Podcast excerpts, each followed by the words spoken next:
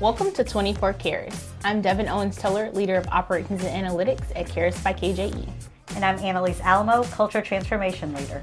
We are a tech enabled strategy and leadership development firm specializing in diversity, equity, and inclusion.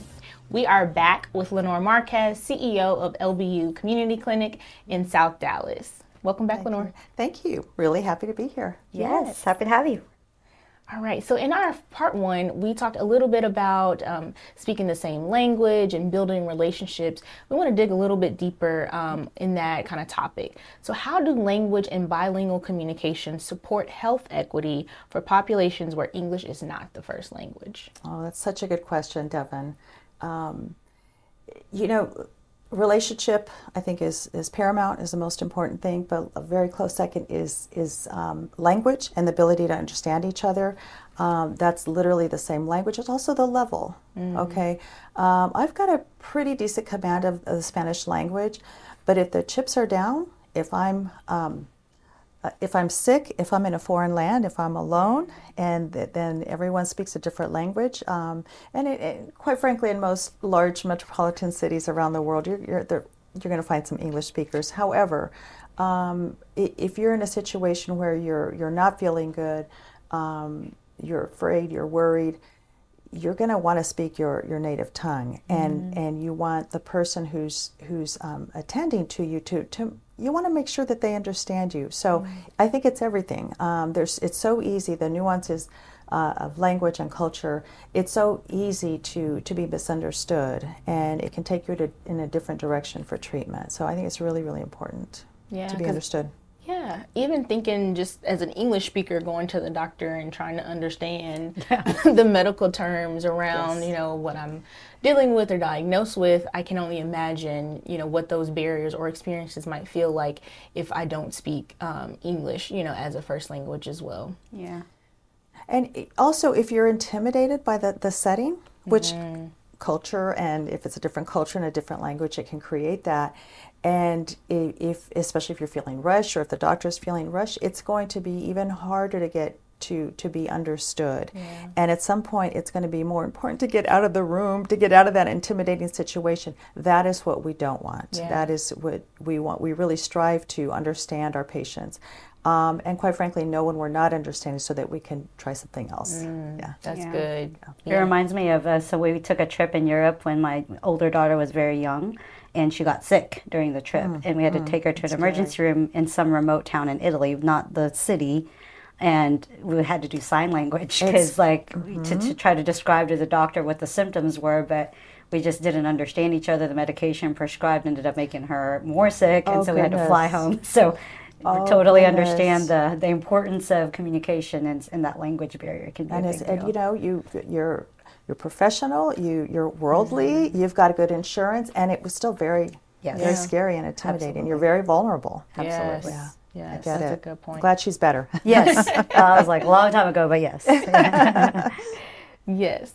So, along that same vein, how equipped are medical professionals and offices to provide bilingual services in 2022? Oh, Devin, uh, I, good question. I think uh, we're probably better than we've ever been. We mm-hmm. being uh, the healthcare profession in Texas, I think Texas cities you know, we're, we're going to have um, clinics and, and uh, hospitals that have Spanish speaking staff. Mm-hmm. Again, language isn't everything. It's, um, it's, it's culture as well, but e- even if you've got, say, um, a medical assistant mm-hmm. who speaks beautiful Spanish, does he or she have the skills to be a respectful interpreter? Mm. Do we do, do, does she know where to uh, she does the physician and the medical assistant know how to help the patient uh, do they adopt that triangular stance so that they're mm. all kind of an equal footing mm. um, and that you know is there still good eye contact with the with the healer and the patient i mean there's some pretty simple techniques that, mm-hmm. we can mm-hmm. teach so the language isn't every it's how you how you interpret it's the it's the respect it's you it's the not necessarily word per word, but like, okay, no, I know what the doctor's trying to say. Yes. Let me say it like this. No, yes. it's really, um, again, really striving to be um, understood and um, communicating very, very clearly so that the patient understands. Yeah. That's so good. So, where do you feel like the gaps are, and how can we improve in this area? And you talked a little bit about the training and the techniques that we can kind of provide. Is there anything else you'd like to add on that? Um, I, you know the the the gaps. Again, just striving to understand who our customers are is just super important. And um, I know at LBU Community Clinic we're uh, on the DEI training journey. It's mm-hmm. a journey, it's yeah. not a destination, it's not a one and done.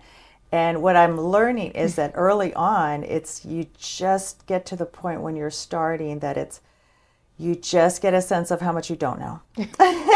yeah. And that's rough. It's a little daunting mm-hmm. sometimes. It's like, oh my goodness. Yeah. And uh, you sort of cringe a little bit when you think about, oh, I missed the boat back then with a friend, with a neighbor, with a family mm. member, with a patient. Um, so it's uncomfortable, you know, yeah. trying to fill those gaps, trying to bridge the gaps, um, because you, you know you want to get you want to get smarter, you want to get more enlightened. Uh, but as you're beginning the process, it's oh my goodness, how much I don't know, yeah. and it, and the world gets bigger in a, in a way early on that's very daunting. Yeah, yeah, yeah. And I remember, I, I don't know if you remember, we're actually two years from when we first started. That's, I do. It DEI training years. journey. That's right. Yes. We had the same similar conversation after doing that first session um, with the leadership team yes, around yes. Um, the daunting and the uncomfortable. But yes. but you as leader leaning into that and saying, yes, it's uncomfortable, but we still need to do it. Yes, it's uncomfortable, but this is safe.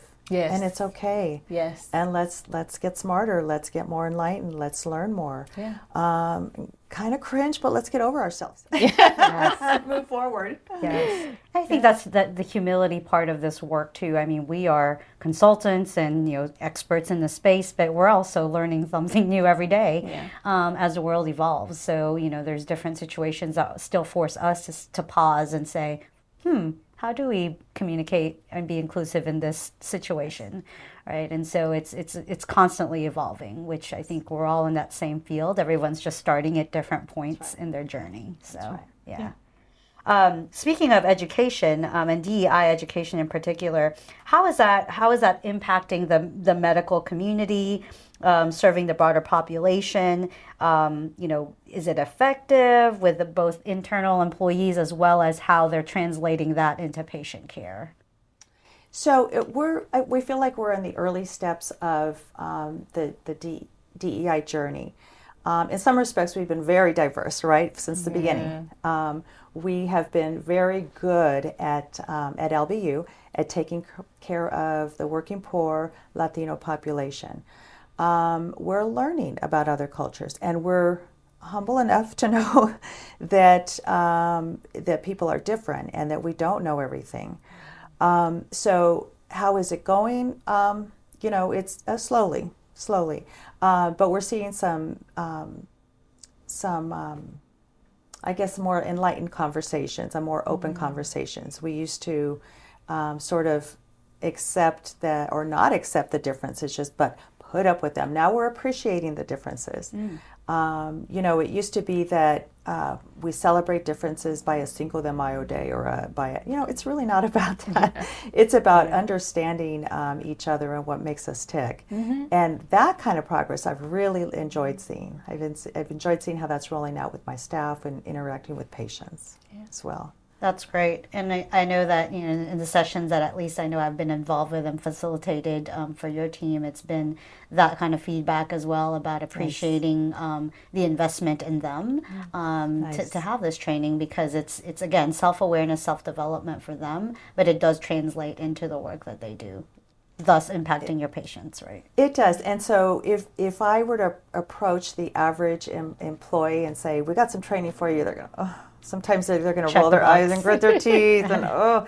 But then as they get into it, especially when we can apply it to the work they're doing, they, they do come to appreciate it. They yeah. really do. Um, it, they get through the discomfort. They get through all of that. Um, we provide the training. You guys have provided the training literally in their language, and I really do appreciate that. Uh, it makes a huge difference. So, and they're, they're it's it, it's a journey. Like I said, it's not a one and done. It's a journey and of learning and understanding more.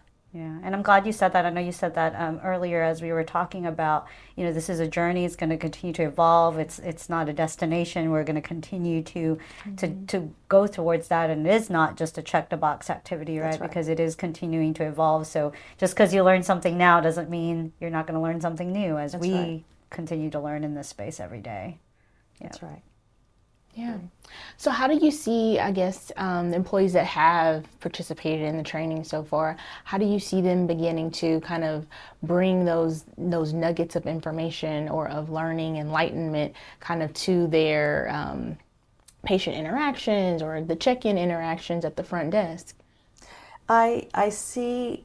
Actually, I see it in each other. Okay, I see it with mm. with how they mm. relate to each other, and that's been a beautiful thing. Yeah. Um, we we really do want to celebrate differences, not just put up with people that are different from us. That's a very different orientation, and I see mm-hmm. that evolution happening. It's it's it's been um, very nice to see, and I, I also see it with patients. Mm-hmm. Um, we know pretty quick, quickly when we miss the mark, mm-hmm. and we're hope to get better and better at pivoting and kind of correcting as we go. And that again, it's a journey. It's not something you learn right away.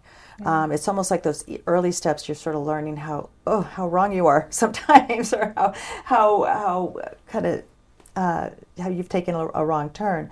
But again, it's it's it's um, it's something that we're just going to get better and better as we practice and and and learn and learn about other cultures, learn learn more. Yeah, that's so good.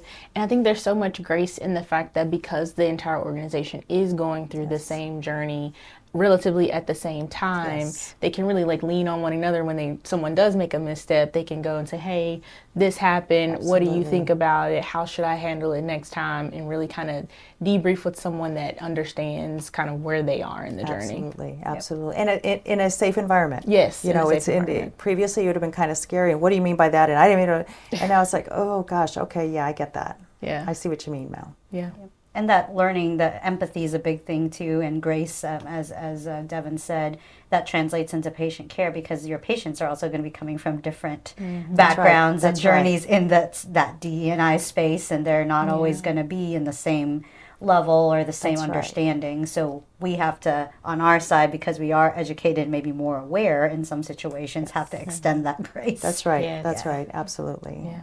I think the, the the burden, if you will, is on is on the uh, on us, the healthcare community, to understand them, not you understand. Because in the old days, it used to be, you know, you better understand the doctor and you better mm. respect the doctor and you better. Mm-hmm. But it, it, the burden I really feel like is on the healthcare team and the, the leadership, the, the organization um, to provide um, the right training and resources um, to effectively connect with patients. Yeah, yeah good.